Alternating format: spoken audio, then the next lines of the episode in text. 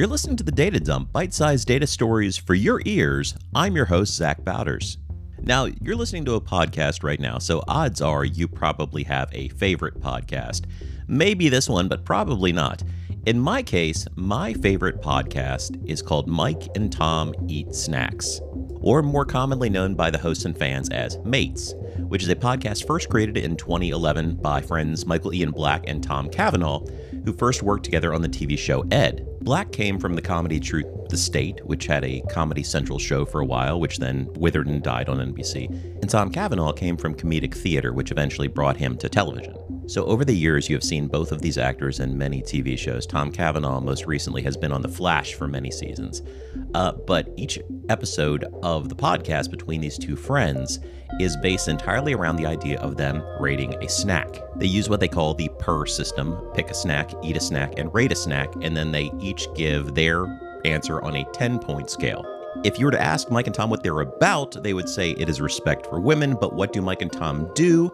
They pick, eat, and rate snacks. But really, the entire show is just an excuse for the two of them to engage in long form conversations about family, pop culture, and life in the showbiz middle class. Uh, some of these stories are true, some are improvised, but all of them are funny. And really, an entire episode of Mates is just free form yes and comedy disguised as a snack rating podcast. For the purposes of this episode, I'm going to be looking at the show from January 2011 through January 2022. So we're limiting the window a little bit as new episodes are dropping even as I'm recording this right now. And I'll get back to you with more details on that in just a moment.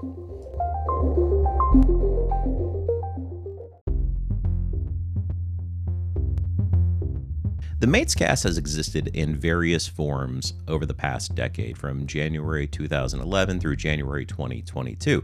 And with such a long run, you would assume that the gang has reviewed a bunch of snacks, but in reality, they've only recorded 119 episodes and 164 snacks. For the purposes of our discussion, I'm going to break this down into three distinct periods. There is the initial run, which was January 2011 through August 2013, after which they took a sizable break until September 2014 through June 2016, which I'll call the revival. And finally, we'll have the re revival, which is August 2021 through the present day.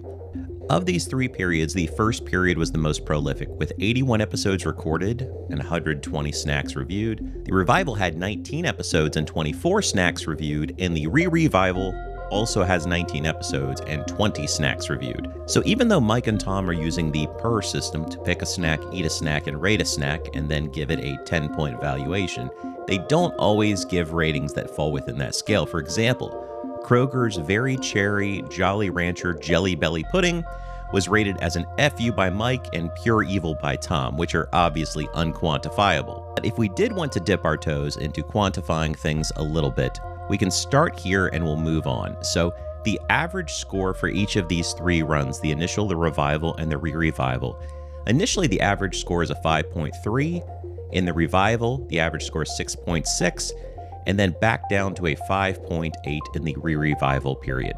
In the initial run, Tom's average is a 5.4, which is 0.3 percentage points higher than Mike. They are both tied at a 6.6 in the revival period. And then in the re revival period, Tom's average is a 6.1 and Mike's is a 5.6. So Tom is a little bit sunnier and Mike is a little bit more pessimistic. The most snacks we ever saw reviewed in an episode was May 2011's episode 18, which figured five snacks, which were five different Lay's chip varieties. And while some Mates episodes review more than one snack, actually 24% of them, the vast majority of episodes rate a single snack on the PER scale. In episode 24, Mike and Tom gave homemade chocolate chip cookies and a glass of whole milk immortal as the rating, which they consider to be the highest possible rating. However, that's unquantifiable. But most of the time, however, the two hosts are quantifiable, with the exception of the 5.5% of the time Mike is unquantifiable and the 4.9% of the time that Tom is. Ratings, ratings, ratings. Every episode in the recap, Mike and Tom go nuts talking about the rating system and then assign their numbers and casually sign off as quickly as possible. Fortunately, we're in luck. They recently updated the Matescast podcast website with all of the stats on various episodes and various foods, which is why I'm able to so easily quantify this. Previously, my only recourse seemed to have been to listen to every single episode, fast forward to the end, and capture this data. which is why I waited until this point to actually do this. I took the liberty of breaking the duo's snacking down into quantifiable category buckets, and starting with the most reviewed and going to the least reviewed, we have candy, fruits, nuts, and veggies, chip, cracker, miscellaneous, pastry, cookie, combination, and popcorn. Candy, all in all, was reviewed 36 times, and popcorn was reviewed 6 times. And if you're wondering what combination is, that's that milk and cookie combination, or in many cases, what they call a Janelli, which is combining a liquid and a solid in your mouth together for the combined taste. In terms of category scores, you'll find that the crew liked fruits, nuts, and veggies the highest, giving it an average of a 7.1 out of 10 in the 25 times they reviewed it. On the bottom end of the scale, you have pastries, which have an average score of 4.7 out of the 15 times that they reviewed that. So the Mates crew likes to eat pretty healthy, it seems.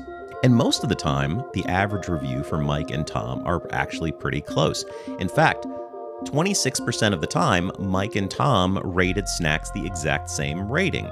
However, the real fun comes when the large disagreements come into effect.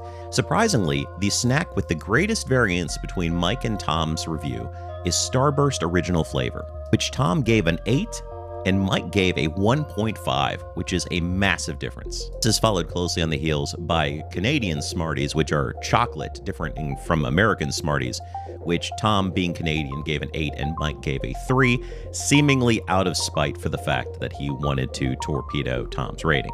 A lot of the fun that you would have listening to the podcast, though, doesn't come from the quantifiable. Obviously, it comes between the chemistry of the two hosts and the world that they create surrounding the podcast. Because it is improvisational comedy, they have characters that don't exist like European, their European intern, the Mates Worldwide headquarters, which was destroyed, and the fictional rivalries they create with the spokesperson of Pop Chips, who they dubbed Little Joey Hodges, who had the gall to try to sway their vote leaving you with one last quantifiable snacks of the 164 snacks reviewed across all three time periods initial run revival and re revival 40 times Mike and Tom both agreed on the same snack. And in this zone, you will find a massive variety from pistachios and raisins to onion dip Dunkin' Donuts munchins and Skinny Pop popcorn. I researched this topic for the Iron Viz competition, and I put about 20 plus hours into researching the data, figuring out how best to visualize it. And now I'm recording this podcast because, frankly, I'm such a massive fan of their show that I just want an excuse to talk about it.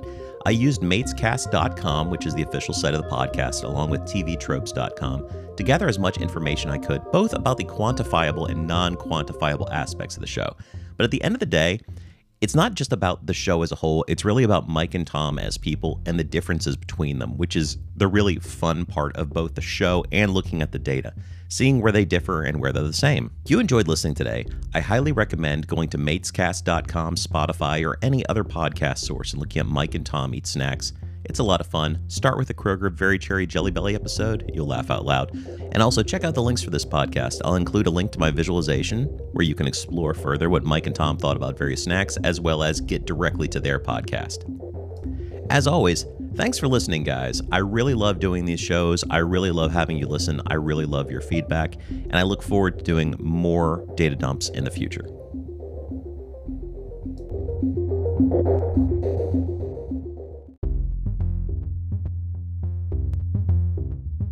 Hey, thanks for sticking around to the end. I really appreciate you listening to the Data Plus Love podcast. If you'd like to see more about what we're up to with the show, go to anchor.fm slash data plus love. Just spell it out, not a literal plus sign.